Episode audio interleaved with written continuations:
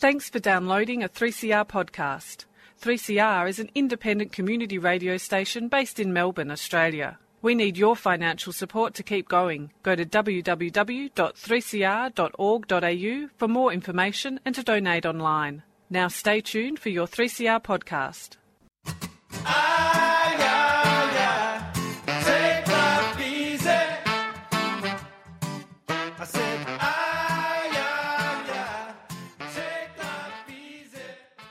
Welcome to the Living Free Show on 3CR Community Radio, 855 kHz on your AM dial.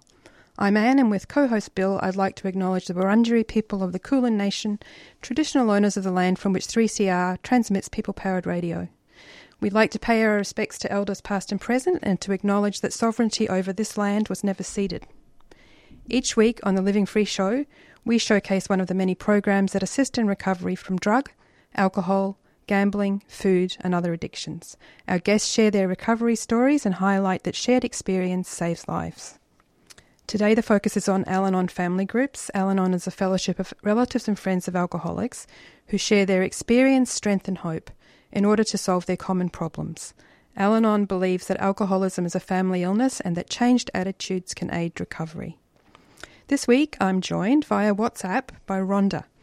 Rhonda's a member of Al Anon family groups from a city in Alberta, Canada. That city is Grande Prairie. Welcome, Rhonda. Hi. Hi. Thank you. Thank you. Thanks for um, coming to speak uh, virtually to speak to the people of Melbourne today. Um, can we start um, by uh, today? You're going to tell us your your story of um, uh, living with an alcoholic and your recovery from the effects of that. Can you start off by telling us a little bit about where you grew up? Um, well, I was I was born in Ontario, which is on the other side of the country, but for the most part, I grew up here in Grande Prairie, Alberta. Came here when I was six. Um, so I've I've lived here my whole life. Uh, people keep telling me I should move, but I don't know that any place is better than this. I'm you know familiar. My home and my job is here, and um, most of my family has moved away from here, but uh, I'm still here, and you know it's it's not a bad place. It's uh, it gets pretty cold sometimes in winter, but uh, it's all right. Mm-hmm. I'm used to it. It's beginning of So winter there now, isn't it? It, it is. Yeah. Yeah. We we just uh, we have snow on the ground, but it was it's, it's warm enough. It's been melting it. So, but it's it's a pretty nice place. I like it here. That's good. Um, Yeah. can, can you talk to us a little bit about um, any difficulties that you had with problem drinkers in your childhood? Well, my father took four of us children away from our mother in Ontario, and he moved us out here. And he he just never came home. He was always busy drinking and never really looked after us. So um, I grew up in a world of alcoholism. Um, I don't remember much of my childhood before I came here, before six. But my father was always drinking them, and I remember from here. And he probably was before that just that we had our mother there, so I guess that we didn't pay much attention to that. But when we came here and he left us alone and we pretty much raised ourselves, yeah, alcoholism has been a problem my whole entire life. hmm And, and what was his reason for taking you away from your mother? Uh, to be honest with you, what he told me was possession is nine tenths of the law. Mm. So therefore, if he had them, he was keeping them. And the story that I heard was um, she wanted to keep two kids and he wanted to keep two, and he said no, they're all staying. They're all staying together. So he took us so that we would all stay together. hmm And how many kids were there, Rhonda? There was four of us, and we were all within a five-year span. hmm So we were all pretty close in age. And can you tell us uh, what that alcoholism was like, how it played out in your family home? Um, well, I believe there's a difference between a father and a dad, and I have a father, but I never had a dad. I don't think he he, he used us as possessions to get what he wanted. So we um, we were just pawns in the game he was playing um, in this divorce with my mother. So like he never. There were times we did not have food to eat in our house. We did not have decent clothes to wear to school. Um, there was no supervision. Uh, we were left to fend for ourselves. Um, and we just did what we wanted to do. And we got away with it because no one was there. Hmm. except that when we did something bad, he somehow learned those things and then we paid the price for that. Other than that, I don't think it just seemed like he didn't even notice that we were there. Mm-hmm. And how did So, how did tough. how did you where did you come in the family? Were you the eldest or? I am the second oldest, but I'm the oldest girl. So we Mm-hmm. had a, a boy, a girl, a boy, and then a girl. Um, and so, with that that uh, neglect and being left to your own devices and not having uh, enough uh, food and clothing, how did you cope with that? Um, to be honest with you, I don't know. We just did. Um, I know that um, we were our own best friends because we had to look after each other. So um, we made do when we didn't have food to eat. Um, well, we just there was nothing we could do about that. I know when we were we were young, we um, we had a wringer washer. I'm not sure if we had a dryer, but we had a wringer washer, and us kids learned to use it. Mm-hmm. And I don't know if you remember about the wringer washer, Oh, yes. but you know the clothes went through those wringers, and if you weren't careful and your fingers Your got fingers caught, they would go and too. right. We were we were pretty good at popping the end of that thing to pop those wringers apart. And one day my sister got her arm caught in there, and we weren't fast enough, and that just spun on her arm. She still has a scar on her arm from that.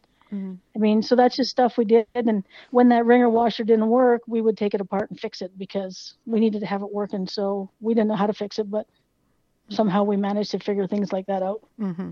So you become self-reliant and you figure out things. So, you know, we get to be kind of mechanical and, you know, um, kind of resourceful. And, you know, we just go to school with whatever we had clothes to wear. We just went. Mm-hmm. And how was school under those conditions? Um, I never really had friends in school. I was kind of a, an outcast. And, I, you know, I look back on that now and go, yeah, who wants to hang out with the kid who looks like that? But it was really important for me to go to school. And I, I've learned through Al Anon that um, that's where I felt safe, Mm-hmm. right? Yep. And what was it? What was the safety that school was giving you? Um, to be honest, I, I don't know. Um, I, I, I- I couldn't even tell you. I just I just feel that it was something I had to do. Mhm. And there were days where I, I, I had to stay home to babysit my little sister because she wasn't in school yet. Mm-hmm. And those days, I, I still remember being angry about that, Mm-hmm. really angry and resentful. And I and I realized today I still have resentments against her over that when it wasn't her fault, Mm. right? Mm. And and so was it a, a belief in education, or was it more a belief in, in the order, or, or going where there were responsible adults? Was it something like that? You know, I think that um, at school they cared about me. Mm. And I remember even, you know, in junior high, and, and we came here at Christmas time when I was in grade three. So trying to fit in at Christmas time Mm. when kids have been going to school together for four months, it's really hard to fit in with that. Mhm. So I never really did fit in with that. And I was pretty much a tomboy, so I would be hanging out with the boys, and I'd be fighting with the boys because I was angry, and I get into a fight pretty easy, and that's pretty much where you'd find me. Find me over there playing sports somewhere. But um, I just think that when I went to school, like I remember even in junior high school, some of the teachers taking me under their wing and looking after me. Mm. And and at school, I think people cared about me, and at home, nobody knew whether I was alive or not. Mm-hmm. Mm. Right? Yep. Um, can you talk a little bit about that? The, those adult, those teachers who did that for you, and what sort of care they gave you? Well, I I remember um, I was a the librarian at the junior high school. She was this tiny little older lady, and she was just a sweetheart.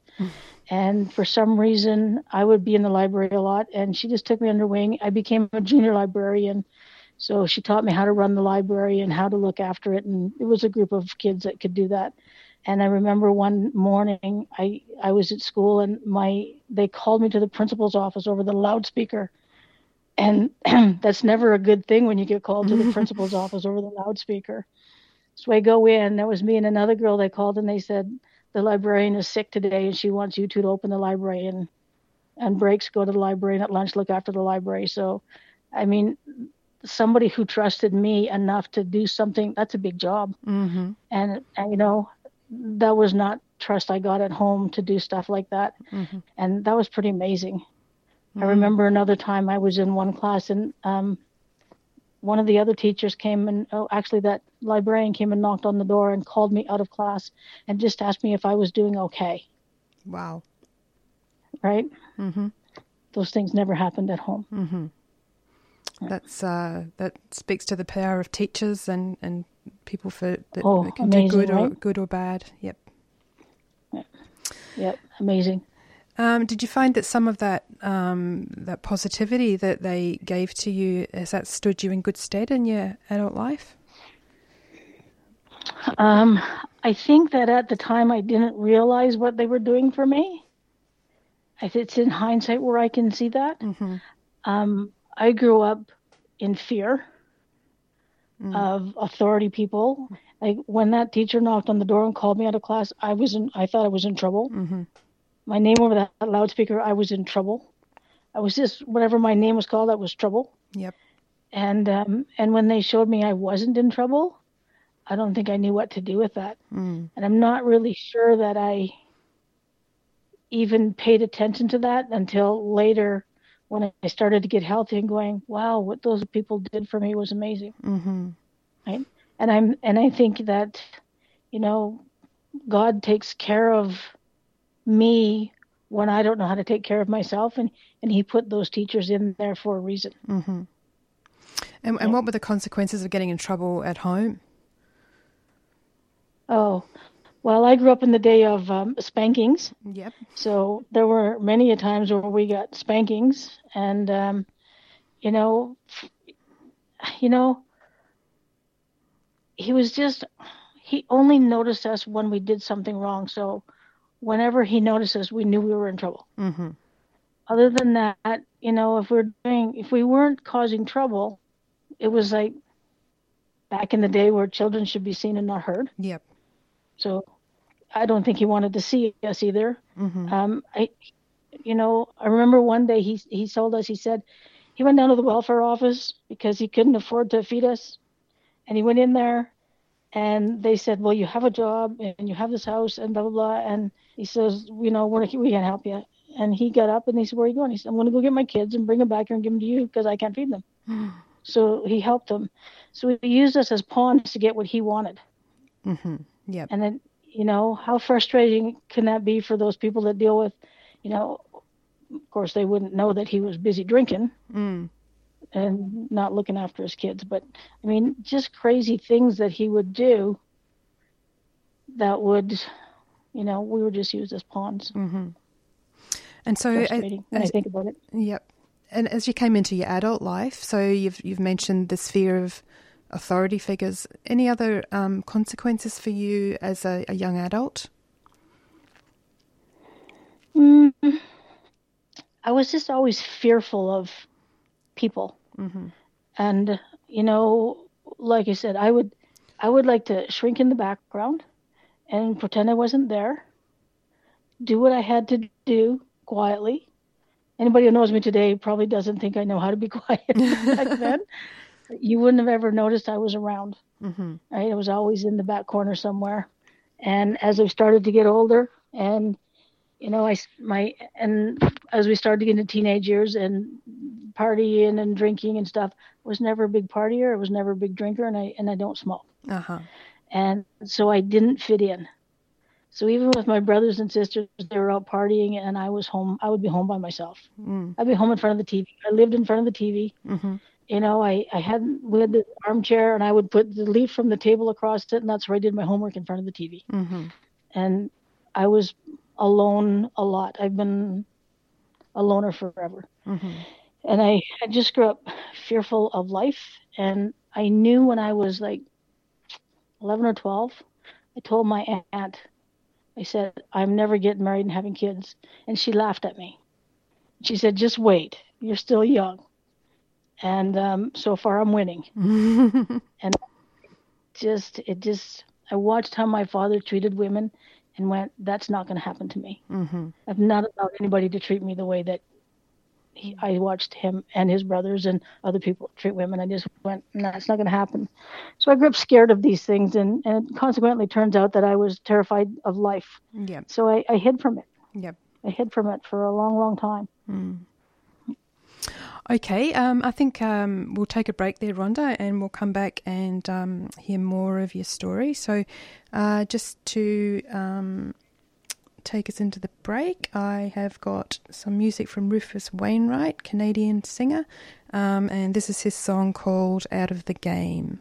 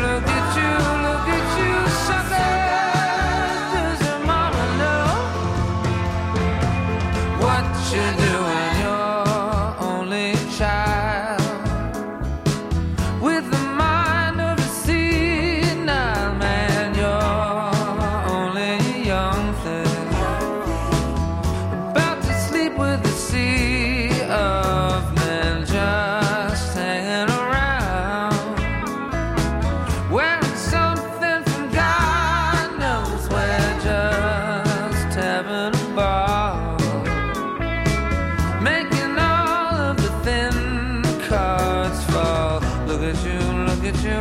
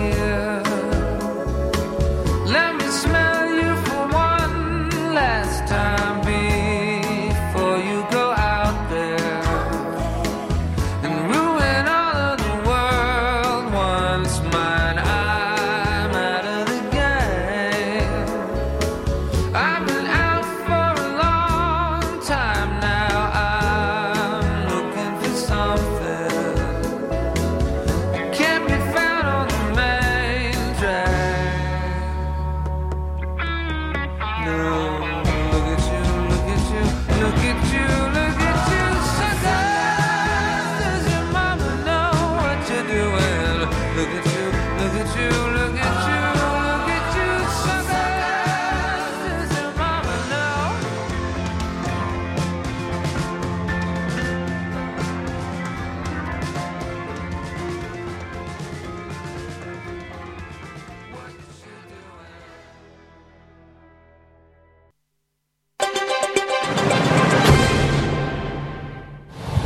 There are now 189 people on hunger strike. 62 have sewn their lips together, including two women and five children. For Woomera, this isn't an unusual day. We have an old saying in Persia that says there is no darker color than black. So we were in the camp, we have two options. Either deporting us to back to persecution, to prison, to death, or die in the camp. But I think you guys give us a third option, which is another try. They bent like half cooked spaghetti. We didn't expect it to happen like that to the soundtrack of Amelie, a popular French movie at the time, blowing across the desert from dusty speakers.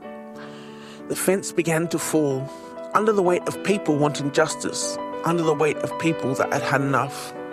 Join us for Woomera Stories on Monday, November 21st and November 28th at 6 pm on 3CR. Here this afternoon.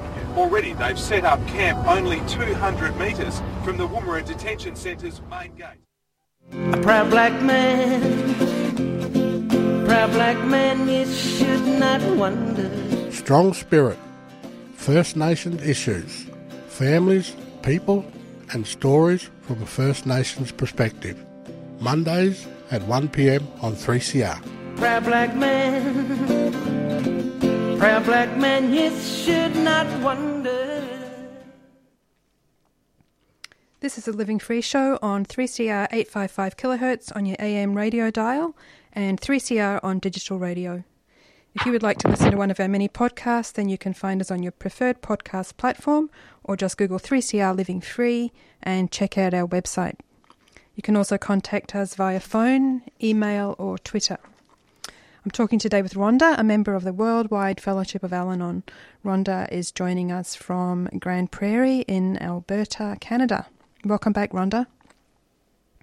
Thank you. Uh, now, uh, you described before your uh, growing up with your alcoholic father. When did you first realize that you needed to get some help for yourself? Uh, well, it was quite a long time before I realized that what I was doing wasn't good. So um, I got to, I was working for this company, and the lady that owned the company had been a member of Al Anon, and she knew my story a little bit about uh, living in the alcoholic world. And um, I was just angry, and I would lash out at people. And one day I said the wrong thing to the wrong person. By the time this happened, I was I was at the point where I knew that my anger was out of control. I was so angry all the time, and it was like a constant anger. And I thought I could control it. So I would say, you know what? I get up in the morning go, I'm just not going to be angry today. How hard can this be? And I'd go to work, and when somebody would come into me, I would get angry, and then I would go, how do I? How come I can't do this? And um, I said, I always said that I said the wrong thing to the wrong person one day, and she called and said, "Come to my office." And when I went over there, she said, "You need help," and I said, "I know that." And she brought me to Al-Anon, and it took me a long time in Al-Anon to realize that I finally said the right thing to the right person, where somebody Mm. would do something about me, and somebody was there who cared enough to get me help. So I knew that I needed help. I just didn't know where to go. I'd never heard of Al-Anon. I had never heard of it. Mm. I had heard of AA Yeah. because my father told me one time he would go to AA and the number was written on the wall in the, in their house, but I'd never heard of Al-Anon. Mm. And when she she brought me, I was 43 years old when I got here, so I spent a lot of years angry. hmm So I was really a professional angry person by then. And did Al-Anon? In fact, sorry, go on. in fact, as today is November 24th in Australia, it's my 19 years ago today I walked into my first Al-Anon meeting. Wow. Tell us about that first meeting, um, Rhonda. What was your impression of it? Well, and she she said, "I think you should start with Al-Anon." And I said, "Okay." She said, "So if I find out when there's a meeting, you'll go." And I said, "Yes," no, having no clue what it was about. And because God's such a funny guy, um, she called me within ten minutes and said, "So there's a meeting tonight, and it's right next door to where we work." Went, Oh. really? So we went to I went to an Al-Anon meeting that night, and it was November 24th in 2003. and when we went there, it never occurred to me that there might be somebody there I knew. And we went, the lady who had the key for the door wasn't there yet. So we were kind of waiting in a, a stairway. And the lady above me, when I went in, was somebody I knew. We didn't like each other. We'd um, dealt through sports and stuff, did not like each other. And I turned around to leave, and the person who brought me was on the stairs behind me, and I was trapped. And that's exactly how I felt. I felt trapped in that stairway And then when the lady came and we went into the room, we sat at a table around the room, and the lady didn't like me for some reason sat right beside me. So I I was trapped between these two women all night long for another hour. I cannot honestly tell you what happened at that meeting, but what happened after the meeting is what made the difference for me. So at that time, um, after the meeting, they stood and we said the Lord's Prayer and we held hands. And the lady on my right was the lady that did not like me and I did not like her. And she leaned over to me after everything was done and she said, Don't be so hard on yourself. And I remember still feeling this big weight lift off me, going, oh, and a big sigh. And I can imagine how somebody who doesn't like me could be so nice to me, Mm. right? But I also realize now that when I walked in the room, she knew why why we didn't get along, and I I don't have a clue yet. Mm-hmm. And and because that lady said that, it made it easier for me to come back. Mm. And I'll never I'll never forget her saying that. That that was the big deal for me. It was amazing. And did that relationship um, transform from one of enmity to friendship? Absolutely. Um, we she has now passed away, but we became friends. And where I worked, a lot of time was outside and stuff. And, and she would walk by, and we'd stand on the on the, the sidewalk and have a conversation for half an hour. I, we became friends through this program, which was amazing considering how much we did not like each other begin before that. Mm. It- It's pretty amazing. Would you talk to the audience a bit now, Rhonda, about the principle in Al Anon of anonymity and the idea we have of putting principles above personalities? I, well, I, I still struggle with principle above personality because I, I said one time uh, at assembly that I'm still dealing with my personality over principles thing, and somebody yelled at me, "You have it backwards." I went, no, I don't. I know what I'm talking about. So, I I understand the concept of it. Sometimes it's really hard to get past someone's personality, and when I when I struggle with that, I think about how hard it was for people to get past my personality before I came to Al-Anon mm-hmm. and still like me. And I, it, it's always amazed me that I have I have friends that I've had for over 40 years, and why they stuck around when I was sick and angry and mean and ugly. They just said because we knew that you were in there, just didn't know how to Mhm. get to you. Mm-hmm. And you know, and they they worked so hard to help me, and I'm forever grateful for them. Mm-hmm. But I know that um, people are people, and we all have different perspectives. And just because I don't particularly like one person doesn't mean, because I've learned the lesson of those people probably have something to say that I should listen to. Mm-hmm. And an example is I, I went into a meeting one night and this lady was there, and everybody was so excited to see her. And I'd been coming for years; I'd never seen her before. Didn't know who she was, never heard of her, and for whatever reason decided not to like her. and when she would speak in a meeting, in my head I'd be going, you know, just be quiet, stop talking, shut up, nobody wants to hear you. And it was just me that didn't.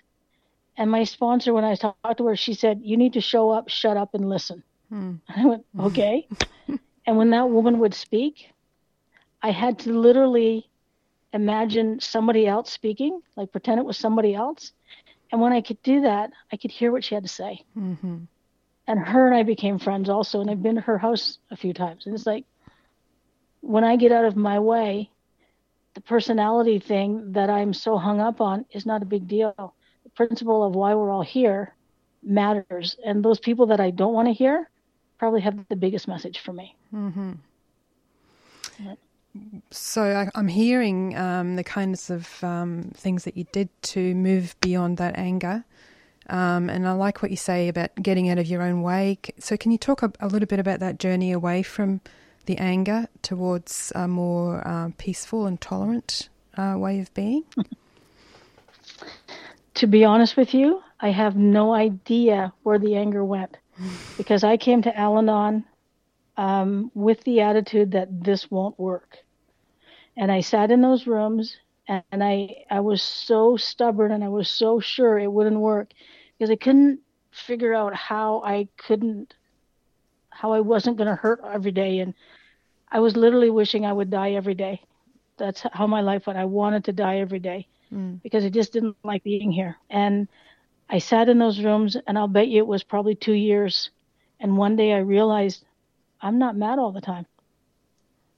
So I can't honestly, I I don't think that I did any work to get rid of the anger. I think that God put me in an Al-Anon meeting every week because He knew that they could dispel the anger, and I've said that Al-Anon will work. It will work against your will.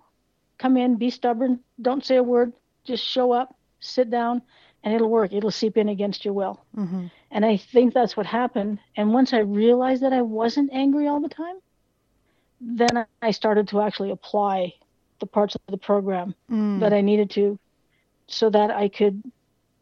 I wasn't angry, but I still was feeling horrible inside. Mm. And when I realized that if you can change my anger, then maybe this program can help me change how I feel inside. Mm. Then I just started to listen to what they were saying and, and starting to, and then I got a sponsor after two years because I was stubborn about that because, you know, those steps, I'm not doing those. I've done them many times over, but I just needed to, needed to learn somehow to quit being stubborn and think, this does work. Look at all these people, they're happy. It does work. Mm-hmm. And when I heard stories about how hurting and unhealthy they were when they come in and they're happy today, it has to work. But it will not work unless I apply it to myself. Mm-hmm. And it sounds like even um, applying it might mean just turn up at a meeting and put your bum on the seat. Well, that's the first step, Yep. right? It's the first step. Mhm. And if that's all I could do, it's all I could do for two years, that's what I did. And what I like about Al Anon is it's not a race. Uh, I love one lady said one time, she says, I'm glad they don't kick the slow ones out. so it's not a race. I'm not competing against anybody. I, I just, the, the biggest lesson I've learned for me is that I only have to be good enough for me and God. Mhm. And no matter what I do, I'm good enough for God. So I only have to be good enough for me now. Mhm. And um, all I have to do is be better today than I was yesterday. Mhm. And when I when I quit comparing myself to everybody else, life just got a whole lot easier. Mhm. Right? Uh, we're going to go now to another song, Rhonda. So we'll um, I'll put on another Rufus Wainwright song, I think. Um, and uh, when we come back, um, we'll have um, a little bit more chat about. I think we'll talk about the higher power a bit when we come back. Um, so here's Rufus Wainwright, and he's singing uh, Leonard Cohen's song Hallelujah. Perfect. I've heard there was a secret chord that David played and it pleased the Lord, but you don't really care for music, do you? Goes like this the fourth, the fifth, the minor fall, the major lift, the baffled king composing hallelujah, hallelujah, hallelujah, hallelujah,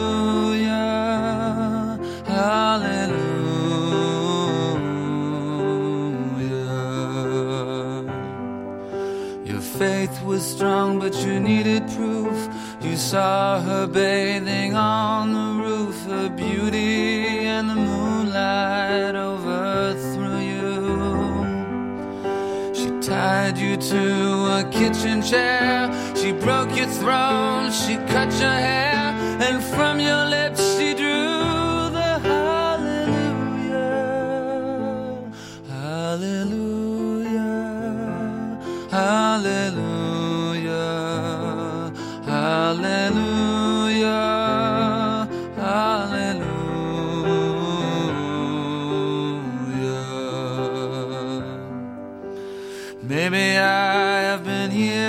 Before. I know this room, I've walked this floor. I used to live alone before I knew you. I've seen your flag on the marble arch. Love is not a victory march, it's a cold and it's a broken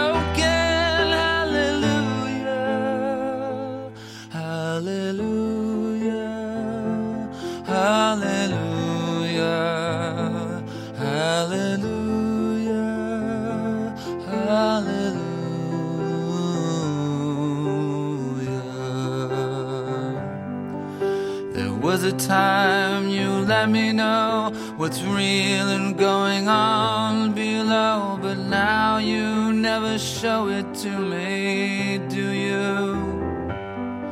And remember when I moved in you, the holy dark was moving too, and every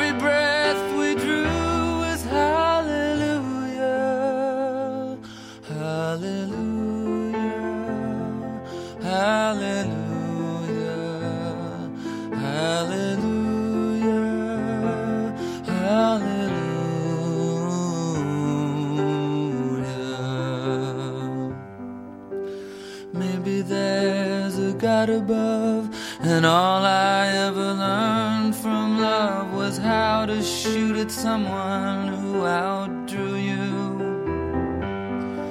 And it's not a cry you can hear at night, it's not somebody who's seen the light, it's a cold and it's a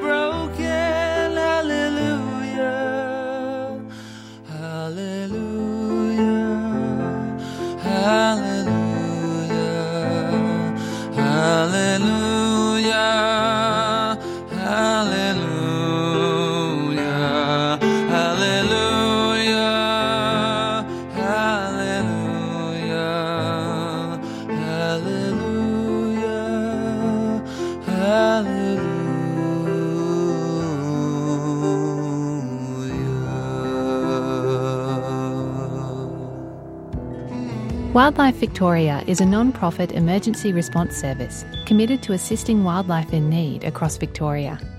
Our trained and dedicated volunteers rescue and rehabilitate sick, injured, and orphaned animals so they can be released back to their native habitat.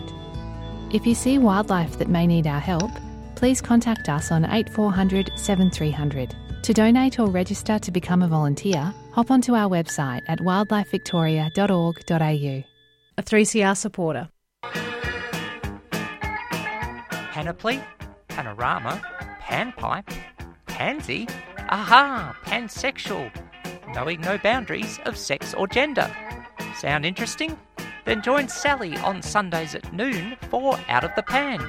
All those gender questions making you think too hard? Whether it's transgender, bisexual, polyamorous, or beyond, we'll throw those questions into the pan and cook up the answers for you. So go on, push that gender envelope only on 3CR 855 AM digital and 3cr.org.au.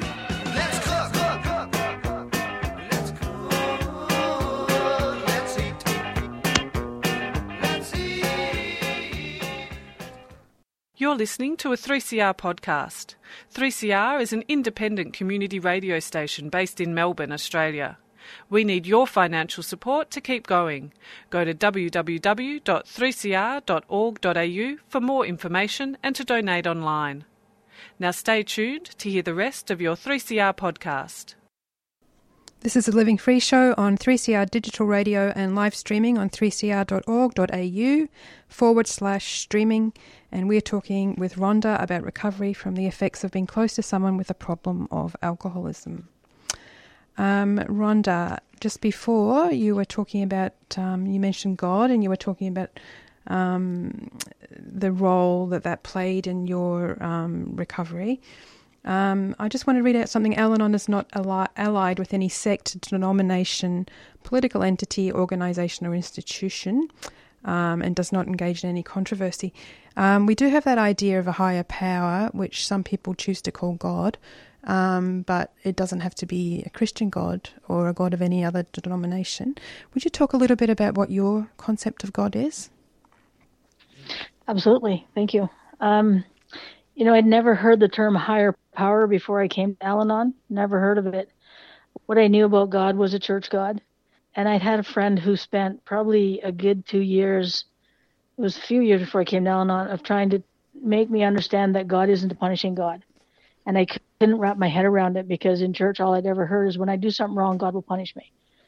So that's what my understanding was. And they kept talking about higher power and the, you know in the steps and in the reading it says a higher power of my understanding and i couldn't wrap my head around all that and um, one of our daily readers uh, that i read is called hope for today and and i, I read it every day So I read it every day for years and years and years. And then one day, the words on page 93 in that book at the bottom, the words changed. And it said in there, I've reached an understanding of God that I don't fully understand. Mm. And when I when I finally saw that, I went, "Oh, I don't have to figure out what this is. I don't need to have something I can see or touch or feel or hear. All I have to do is have faith that there is something guiding me that's bigger than me. Mm. And if that's the Al Anon program, that's good enough. Because uh, it says of my understanding. So it doesn't have to be what anybody else thinks God is. It doesn't have to be what the church teaches me. It, it can be whatever I, I feel it is. So for me today, it's a faith that something knows more than I do for me. And, you know, those people that that have been in my life for 40 years that saw something in me that I couldn't see, they were my higher power. I just didn't understand it. I didn't put much faith in that. Today, I have an understanding of a power that looks after me that will guide me no matter what I do if I just get out of the way. And you we talk about God's will or my will. And when my will gets in the way, God can't do anything. I always say if if God is my co-pilot, I should change seats and let him fly the plane. And if I follow along, I do much better. And my mm-hmm. faith today in, in a higher power is is amazing. It's amazing. Works for me.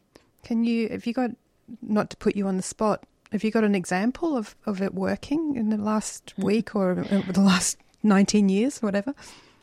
Well, okay. I, I've, so earlier this year, I was diagnosed with uterine cancer. Hmm. And I, I, when they when the lady said to me, "You have cancer," and I said, "Yeah, I know." And I said, "So what do we do?" So I needed to have a hysterectomy, and um, if I needed treatment, there would be radiation. So through all this process, I just went, okay, it's going to be okay. I never had any fear. I never had any anxiety. I never lost sleep. I, I, I never had any issue about it. I just knew that God was going to take care of it. Mm. I just knew it was going to be okay.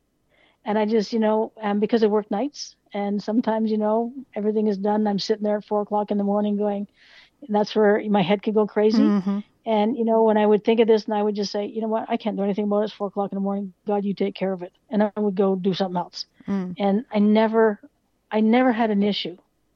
The the problem was that people I told were more scared for me than I was. I was never once scared through this whole process. Mm. I had the hysterectomy, um, and then I had my two month checkup after, and there's no cancer in my body. I never had to have the treatment. God just took care of it all. Mm. And I, I never had any pain from the surgery. I just went, God, you take care of it. Mm. And it was so easy for me. And it was like, wow. No, a year ago that might have been a different story, but today it's like I just put it in His hands. Mm. When there's something going on, put it in His hands, good or bad. It's it's His. You know, He'll guide me through it as long as I let Him. Mm-hmm. So it's amazing how that works, coming from not having any faith whatsoever. Sure. And did you have a faith that everything that you were going to be healthy after the surgery, or just faith that either way you were going to be fine? Did you think about it in that much detail? I I just knew that it was gonna the hysterectomy was gonna take it out. Mm-hmm. I just I just had absolute faith that I wasn't going to have to have any radiation treatment. I didn't have to. I didn't have anything. Mm. In fact, I say I feel, feel like a fraud saying I had cancer because it was there and gone, and it's like it was so easy mm. when people go through such hell with it, and I didn't have to do any of that. And I just went, "It's in your hands, God." I, I just I just had that feeling in me that I was going to be okay. It was going to be gone. We're going to move on. It's mm. because I have this feeling in me that God's not done with me yet. Mm-hmm. I don't know what it is, but there's this feeling in me that there, he's got something coming for me. So I know that I'm going to be okay for now. Mm-hmm. Wow. Okay, so um, tell us a little bit more now then about other ways that you work the program, either by using uh, the 12 steps or, or some other aspect of the program. Uh, well, um, I got a sponsor, and you know, I need to get a sponsor to help me guide me through it. So I have a sponsor that I talk to every week. Um, she doesn't live in my town. She lives four hours away, so we Zoom meeting every week. Um, you know, I can pick up the phone. When I came to Al Anon, the phone weighed 900 pounds. I couldn't pick up the phone and talk to anybody. I could never let you know what it was like inside me, my head, because then you would think I was really nuts. But now, you know, I, I don't care if you think I'm nuts. I just need someone to talk to, and I have friends that I can talk to. And, um, you know, I I apply the steps. Um, those slogans, I used to hate the slogans with a passion, but we have slogans like first things first. What do I have to do first to solve this problem? You know, um, just for today, stop worrying about tomorrow. I've learned that there's no such thing as tomorrow. And that's because by the time tomorrow gets here, it's today. So all I have is today. Deal with today. Right. Mm-hmm. Um, I, you know, there's um, the steps that we talk about. Put my faith in God. Right. When my life gets unmanageable, what am I going to do about it? You know, I have these um, things that you know this anger when i when i notice i get angry why are you angry why do you want to lash out somebody what's a better option than doing that um, you know um, carry this message to others i'll talk to people about al-anon I, I'm, I'm not worried about anonymity i will tell people i'm in al-anon this is what it's done for me if you want help here we are you know so i try to apply those steps and there's another step where taking inventory every day so, what did I do today? Did I really do something that I should apologize for today? Did I hurt anybody in any way? Did I hurt myself in any way? Right, what can I do different tomorrow? So, I try to apply those all the time, and I and I think that after so many years, it becomes a way of life, and I'm conscious of these things. I'm aware that I need to apply these these steps of this program, or else I will slip back into being a sick person that I don't want to be anymore. Mm. And what about other members of your family, Rhonda? Did any of them find recovery? And um, and if so, or if not, how is your relationship with them? Uh, I am the only one in recovery. Uh, my sister told me one day, I've been in the in the program for a, a few years, so and she knows what it's done for me. And um, she said to me, "I know I'm an alcoholic, but I don't want your program." And that, that was a hard thing mm. for me. And I, you know, I just have to come to the point where she chooses to drink every day. That's her choice, and and I need to get out of her way. So instead of trying to control her and force her to not drink, because my thought, remember when I said, I don't have to be angry today. How hard can it be? Mm-hmm. That was mm-hmm. my thought about uh, drinking. Just don't drink today. How hard can it be? But I understand it now. Uh-huh. That's their choice to make. And once she starts drinking, she can't quit. I understand that. Um, I can be in her world, as long as I don't try to control what she's doing, uh, we get along great. Um, nobody else is in recovery. Uh, my father, almost everyone in his family has died from the effects of drinking. There's only one brother and one sister left. And, um, you know, I just have to, I just let it go because I can't force him. I have a brother who likes his drugs and I don't fight with him about it anymore because it's just not worth it. If I want you know, we have this expression, do you want to be right or do you want to be happy? I'd like to be right, but I know that that's ridiculous because what I think is right is not what everyone else thinks is right. So I just want to be happy and I don't fight with them anymore. And I let them do their thing, but I have a choice. I can either visit them in their world or just not visit them. And some days I can visit and some days I can't, and it's okay. Mm. And have they noticed the change in you, do you think? Has it given them some relief? Absolutely. Uh, my sister is totally amazed. In fact, I laughed one day. She said, I tell everybody my sister's in Al Anon. She's this big person in Al Anon. She's so important. And Nana, I said, What are you talking about? she said, Well, you go to assembly and you go to um, these meetings all the time. So, you know, you're somebody important. I went, No, lots of people go to them. I'm, I'm just another person. I said, And by the way, it's anonymous. You can't tell everybody I'm in Al Anon. She said, Oh, I've been telling everybody for years that you're doing that. She said. And I went, Okay. I said, So I mean, she's she's happy and she's proud that I'm there, and she notices the difference in me. It's just not something she wants to do. Mm-hmm. And so I you accept that. And you're able now to have a, a relationship with someone who's a practicing alcoholic.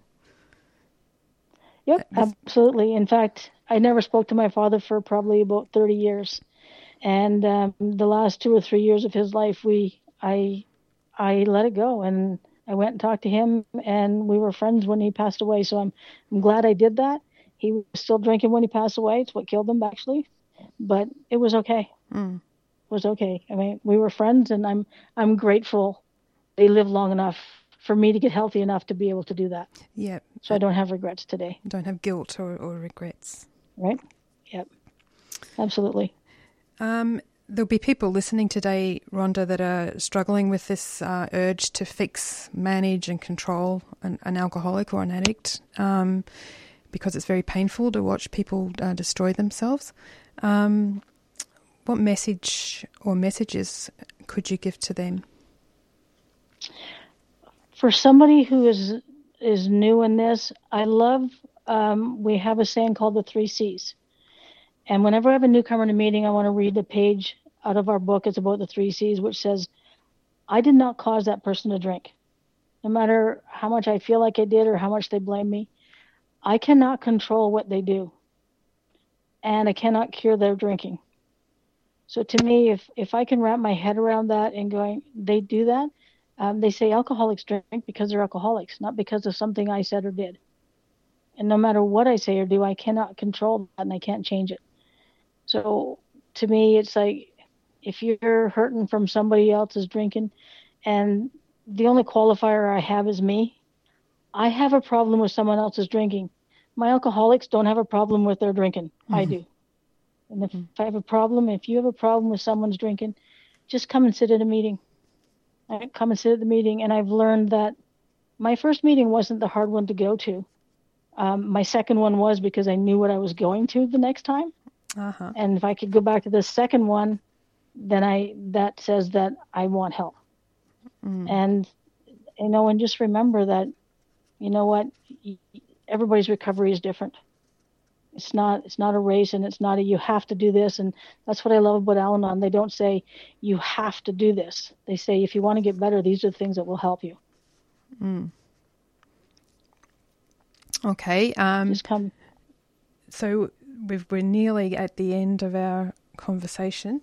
Um, is there anything else you would like to say? Could you talk about anything else that's helped you in Al-Anon, just for the last two minutes? I just uh, I just know that when um, that lady brought me to Al-Anon, she came with me the first meeting and sat with me and just cared enough to bring me here. I know that I've carried the message a time or two because uh, one lady that I worked with, I told her about it. She came to a meeting and never came back for 10 years. And 10 years later, she walked into the room because she'd heard about it. And it's just planting the seed. Hmm. If, if you're struggling with somebody's drinking, just give it a try. There's no guarantees. There's no have tos. There's no must. Just give it a try. Mm-hmm.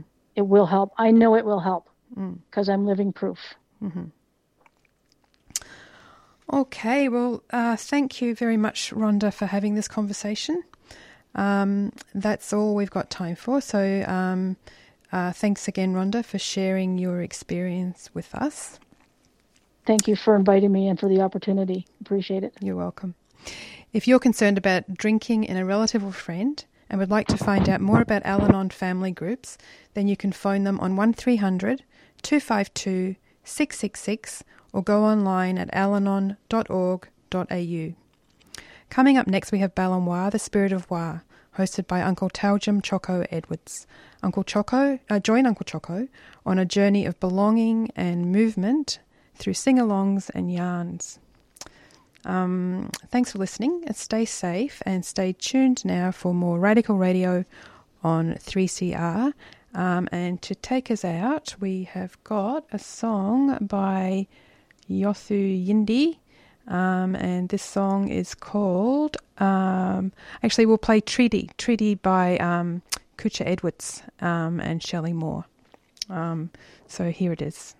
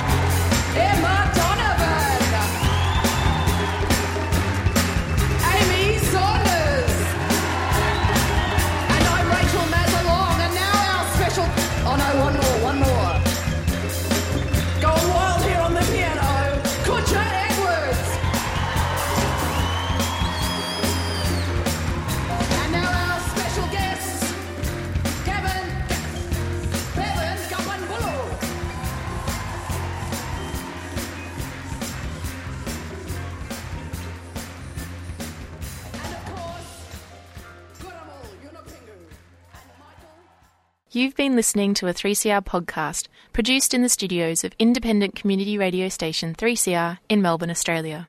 For more information, go to allthews.3cr.org.au.